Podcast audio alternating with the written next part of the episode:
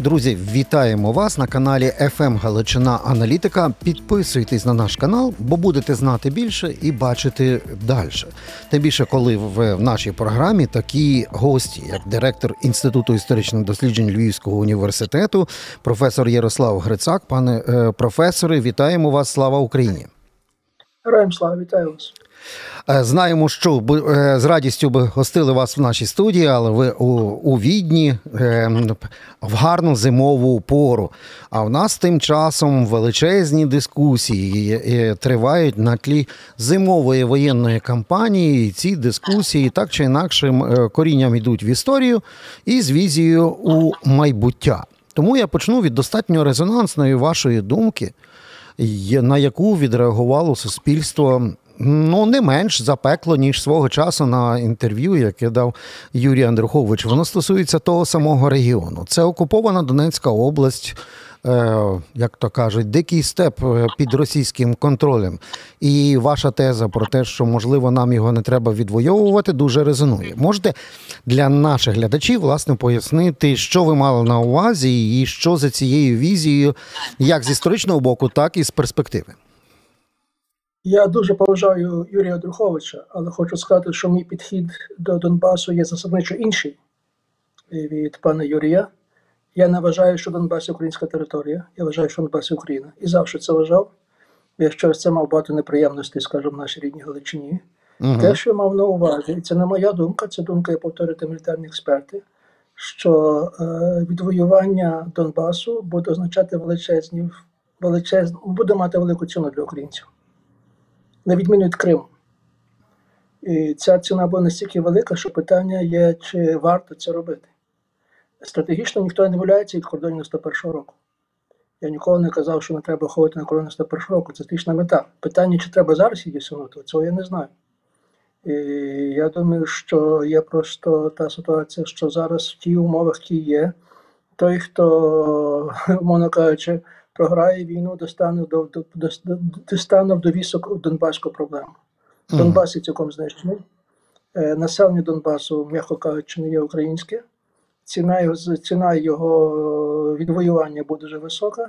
Тому я вважаю, що треба думати про якусь інше стратегічне розв'язання. От про це не йшлося. Пане Ярослав, але коли ваш звучить, от зокрема в переліку ваших аргументів, теза, що е, Донбас людьми не є український, я знаю сотні прикладів і історичних, і теперішніх, коли люди будуть з вами сперечатися. Бо тут Я ж е, вибачте, вибачте, я вас переб'ю. Я ніколи не сказав, що Донбас не український. Сказав, що Донбас український. ні, ні, я про Це людей. Ви щойно не сказали. Я сказав, що люди, які там люди, які там зараз залишилися, Угу. після 10 років майже війни, після того, як е, майже півтора мільйона найбільш активних громадян української позиції виїхало. От я не знаю, просто про це йдеться. Питання, вибачте.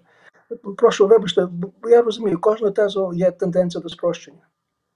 Просто Угу. питання щодо Донбасу мусимо мати окрему стратегію. От що мені йдеться.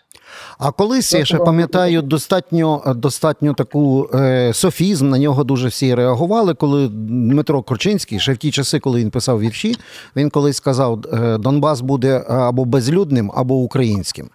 Так мені впала в пам'ять його теза. Це щось Ну, це не моя теза. Це не моя теза. Це не моя теза. Я не вважав, що так має бути. Я не вважав, що так має бути. Я вважав, що знаєте, моя теза була така, що якби не Гіркін, якби не російське втручання, Україна мала би проблему з Донбасом, очевидно, як мала перед тим, але ця проблема була б не воєнна. Це якось інша проблема. Дуже важливою. От, тобто я вважаю, що те, що сталося Донбасу, є цілком результатом прямого втручання Росії в українські справи. Угу.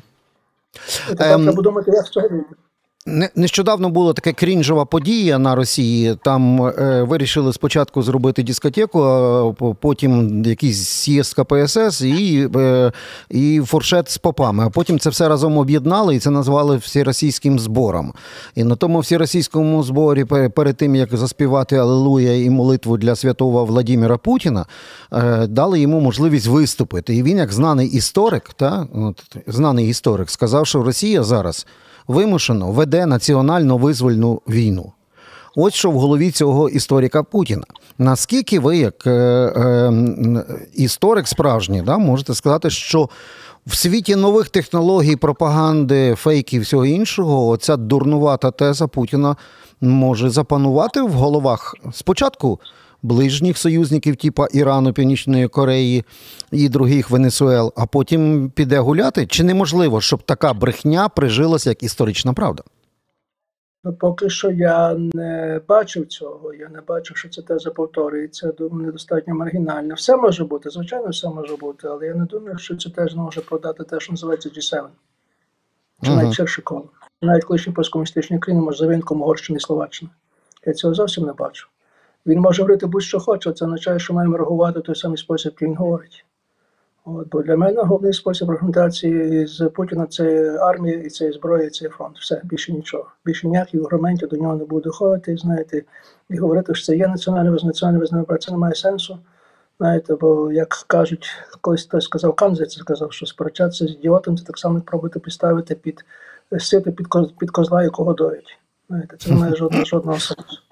А повернувшись до е, самого е, самої війни, ми маємо її вже 10 років, майже 2 роки гарячої е, повного повнометражне вторгнення і гарячої фази.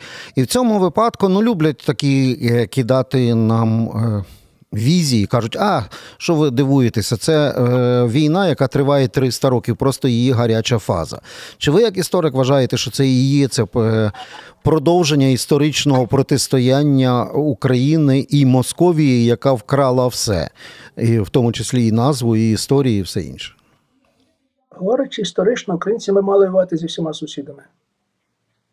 Історично. Тому що якщо дивитися е, на спосіб думання українців у 19 столітті, вони вважали, що їхніми ворогами є кримські татари, поляки, євреї і, ми, і росіяни. Зверніть увагу, що ми не воюємо з більшістю з наших союзників, сусідів ми з ними помирилися, включно з Польщею, але ми воюємо тільки з одного. Тобто я не бачу тут неминучості.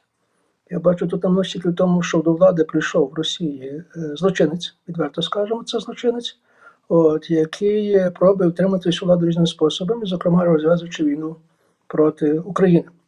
Настільки він щиро говорить в те, що щиро вірить в те, що він говорить, я не знаю. Можливо, і так, можливо, і ні. Путіну нічому не можна, нічому не можна ем, вірити. Я не вважаю, що це вона була неминучою. Маю на увазі гаряча війна, гаряча фаза війни. Тому що ми бачимо, що останні 30 років Україна Росія вела війну проти України, але не таким способом. Торгові війни, е, газові війни, такі всі інші, але не доходило до війни е, гарячої. Те, що нас це гарячою, це, умовно кажучи, виняткова творчість самого Путіна. От, і тому я, я, я розумію, що я колективний Путін. Я розумію, що я колективний Путін. Я це не буду сперечувати, це показує це все. Але я дуже сумніваюся, що після відходу Путіна, яким б він там не був, ця війна буде повноцінно продовжуватися.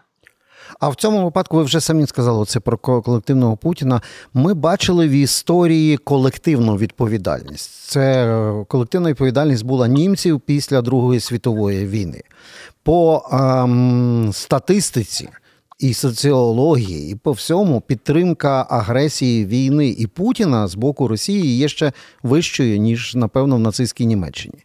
І в цьому випадку, як має виглядати, по-вашому, наступна колективна історична відповідальність тих, хто себе називає русскими, незалежно від того, чи вони там якути, буряти чи другі?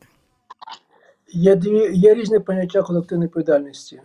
Одна є це правова, чи навіть, скажімо, ну не більше ж правова, скажімо, караємо всіх, незалежно яку позицію не зайняли, тому що колективна відповідальність, скажімо так, як карали українців в 30-му році Польщі пацифікацією. От це є колективна відповідальність, і це є акт, який є неприйнятний з різних причин, з міжнародних і моральних. Є правова відповідальність чітко за безпосередніх винуватців, а є моральна відповідальність. От якщо йде про моральну відповідальність, росіяни винні всі. Причому дуже важливо тут сказати, що часом просять вибачення за позицію Росії, власне, ті люди, яких я знаю, які зовсім антипутінівські, але їх настільки морально, е, мораль, вони настільки моральні, що не розуміють, що вони спричинилися до цієї, в той чи інший спосіб спричинилися до того, що Путін веде зараз, е, зараз війну. Якщо ми говоримо про відповідальність росіян, я розумію це так. Якщо ми вживаємо формулу німецьку, мають бути покарані воєнні злочинці. Це дуже важливо. В першу чергу ті, які цю війну, як цю війну це почали, очевидно, в першу чергу це Путін і його середовище, але також ті, які пропустилися воєнний злочин. І це неминуче. Технічна проблема буде така, що їх надто багато.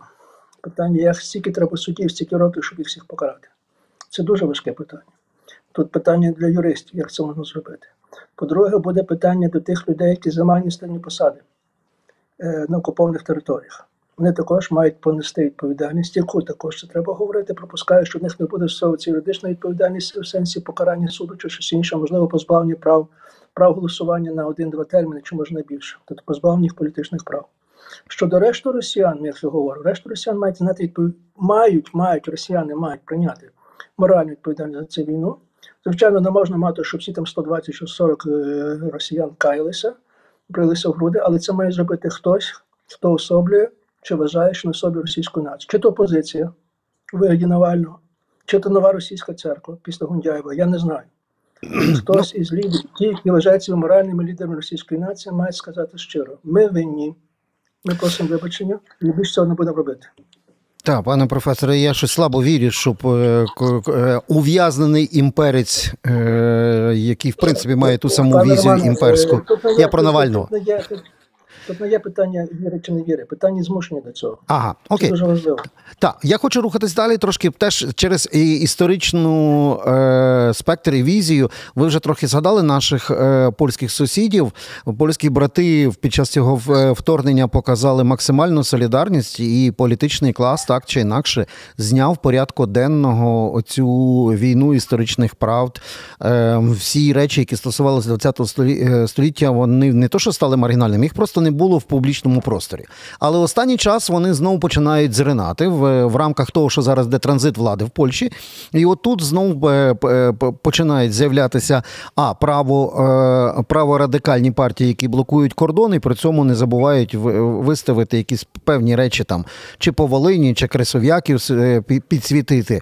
І на тлі цього всього, і саме от цього періоду раптом така е, рішення історичне від прокуратури Республіки. Республіки Польща про те, що переселення, е, а фактично ми пам'ятаємо цей злочин, і називається акція Вісла. Вони визнають, що це було ну, історична необхідність, немає там нічого геноцидального, нічого, е, що порушувало би права. Мала, мала, мала гуманітарний характер. Так, от і в цьому випадку, е, як ви оцінюєте, чи це не означає, що ми зараз знову виходимо на виток е, боротьби історичних концепцій, трактування і інших речей, коли 20 століття знову буде домінувати в актуальній політиці польсько-українській 21-го?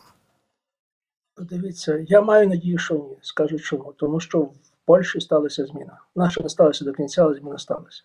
Те, що говорите, це рішення прокурора. Інститут національної пам'яті одного прокурора, щоб ви uh -huh. розуміли, це дуже важливо. Це його думка.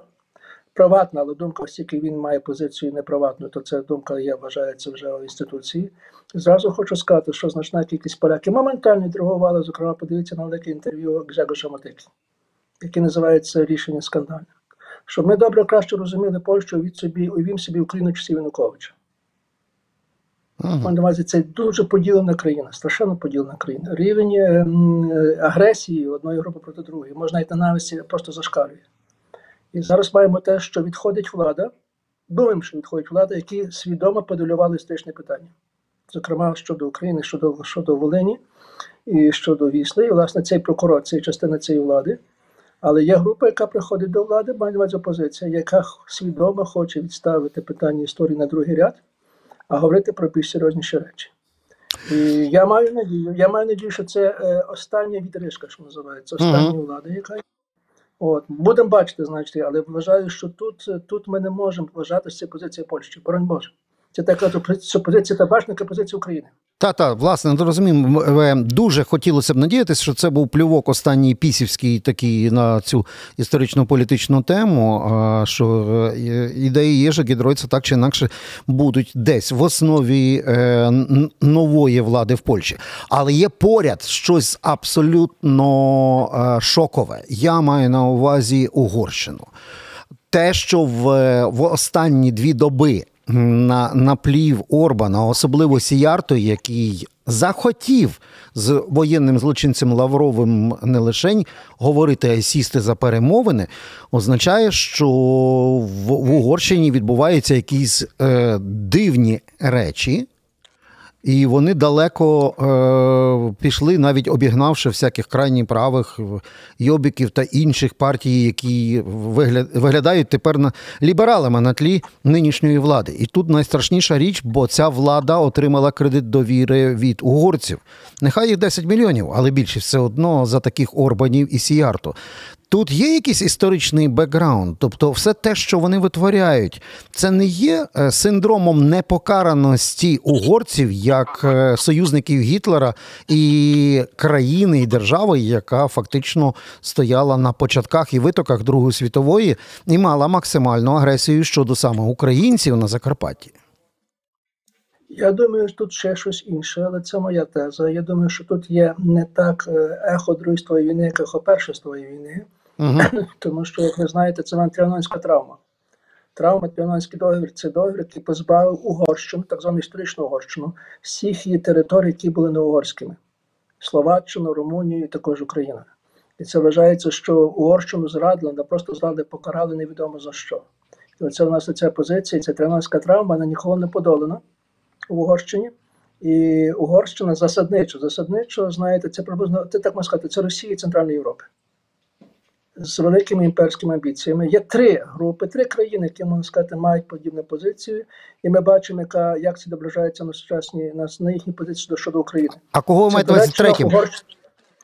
Туреччина, Угорщина і Сербія. Ага, о, я про Туреччину. Це, це, великі, це, три, це, це три великі, три великі. Ну, мовно кажучи, не вважають себе великими. Колись не були великими. Велика Сербія, велика, велика Угорщина, Велика Османська імперія і не далі живуть ось цією, знаєте, ілюзією, що це можна повернути.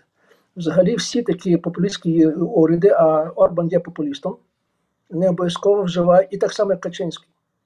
Вони обов'язково це їхнє правило вживати історію минуле для того, щоб подавати цю політику. Тому що їх теза є така, що колись було добре. Минулому було добре, маємо туди вернутися. І, власне, цього вони будуть будувати політику. От я думаю, що позиція України цілком інша і добре, що інша, тому що на щастя я кажу завжди, Україна немає золотого віку, немає куди повертатися. Україна може дивитися тільки вперед. От. Я думаю, що це значно інше пояснює, чому така сильна різниця між Україною Угорщиною, чи Україною Сербією, чи Україною, чи навіть певною мірою Україною Туреччиною.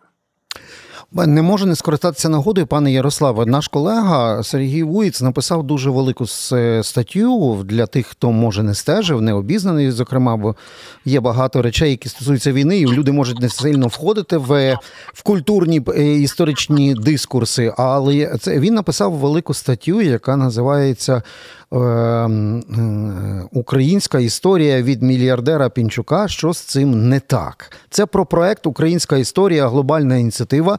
Знаємо, що ви співголова міжнародної академічної консультативної ради. Знаємо, що фактично до цієї ради війшли просто неймовірно люди з неймовірним бекграундом, довірою, іменем е, і і так далі. Але при цьому при цьому е, ті, хто зацікавились цією історією ніхто не хоче ну, як поступатися. Є частина людей, які так чи інакше і історики або довкола історії працюють, які кажуть, не можна робити хорошу справу руками людини, яка а, фальсифікувала певні історичні події. Мають на увазі, що Пінчук пропонував продати.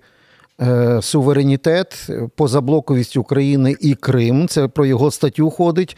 Ну, от такі закиди, власне, я вже не говорю про інші там речі Кучма, Гія Гонгадзе і все інше. Це все те вилазить теж на світ Божий. Тому дуже важливо почути пряму вашу оцінку, чи можна зробити хороший проект, якщо одним із меценатів є достатньо одіозна історична фігура. Можна. І це, власне, закладено в основу цього проекту.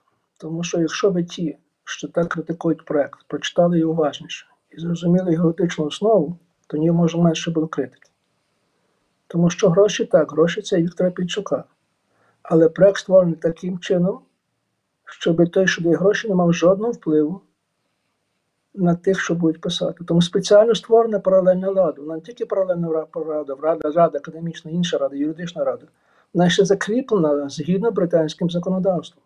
Угу. Вона каже, що Пінчук не має права втручатися в жодну кому.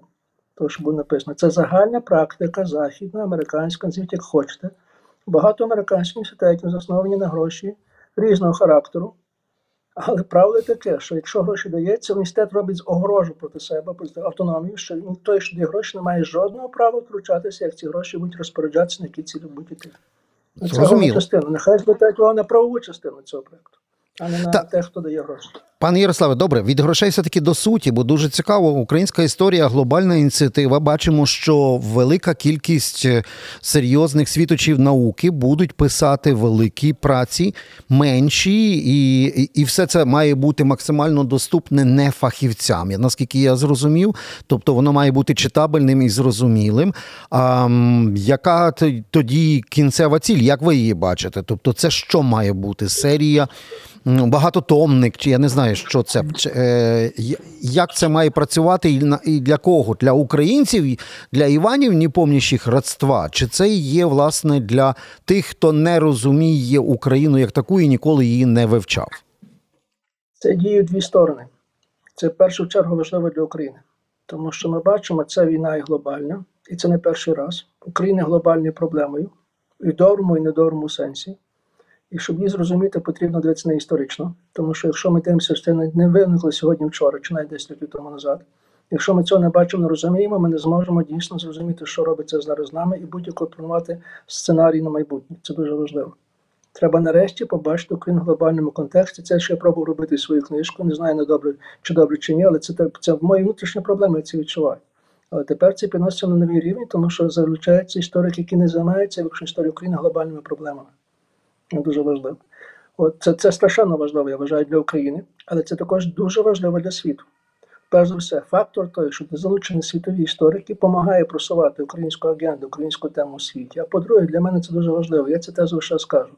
Оскільки українська історія, глобальна історія дуже, дуже пов'язані, то українська історія служить таким собі своєрідним зеркалом. Дивлячись, які, чи то німці, чи французи, чи марокканці, не знаю хто, можуть побачити себе і зрозуміти краще і свої проблеми, і проблеми українські. Вона каже, це радикальний вихід за межі приватизації України. Це Чи прорив. вдасться та пан е, пане Ярославе, а чи вдасться нам е, завдяки цьому проекту, а це буде багато праць, е, зняти те, на що руки чухаються, коли в центрі боліт в Московії стоїть пам'ятник святому князю Володимиру? Е, Коли переписується історія різними карамзінами, і цим болотам Московії приписується тисячолітня історія, туди е, вписується нас як частина руського величія, скреп і історії. Чи вдасть цей проект можливість вичистити ось цю багато м, сотлітню брехню, маніпуляцію, як писав Карамзін, чого була пошла земля російська, і хто був першими князями в Києві? Е, Я не можу зараз сказати, чи вдасться, але можу сказати, що закладені основи для того, щоб це вдалося. Але навряд чи ми будемо працювати на Москву, щоб це в Москві сталося. Ми працюємо на світ. Дуже важливо це. Нам важливо закріпити це рішення в це думку, що Русь не є Росія, Київська Русь не є, не є, не є Росія. А також дуже важливо для нас, і це ми всі підкреслюємо в цьому проєкті. Ми не маємо відповідати е, на Путіна путінськими аргументами, путінським способом. Наш спосіб вийти на рівень асиметрії. Він дуже важливо. Тобто підняти ці проблеми на інший рівень, де Путін не треба просто відповідати Путіну не його аргументи, а просто сказати, де на цьому рівні видно, що Путін просто ідіот і злочинець. Я кажу цю тезу, якщо би Путін не зробив більше жодних інших е, злочинів, то його треба покарати хіба лише за те, як він поводиться з історією. Це От, треба власне. показати. Що він А- абсолютний ідіот. І нема чого з ним вступати в цю дискусію. Бо це безнадійна дискусія. Ми маємо, ми маємо відповідати їм асиметрично. Проект Українська історія глобальна ініціатива. Це останнє коротко одною тезою. Скажіть, коли ми його зможемо читати, бачити, усвідомлювати? Є якась дедлайн? Три роки. Три, Три. роки, три роки писати люди людей. Причому будуть два, два типи текстів: одні, які будуть наукові, а другі, які будуть виключно для широкої публіки. Який це буде. І ідея така, що зараз ми не можемо сказати, але припускаємо, що на основі цього проекту хтось, а можливо, дехто, не тільки один, але дехто напише свою нові історії. Супер. Але не поставиться до дослідження. Пане Ярославе, дякую е, вам. Натхнення е, міцного здоров'я на таку титанічну працю. Нагадаємо, що з нами був професор Ярослав Грицак, директор інституту історичних досліджень Львівського університету. Е, Всього найкращого. І ще раз нагадую, чому треба підписуватись на ФМ Галична Аналітика, щоб знати більше і бачити далі. Дякую, пане Ярославе. До нових зустрічей. Дякую дуже вам, пане Романе. Всіх благ, щасливо.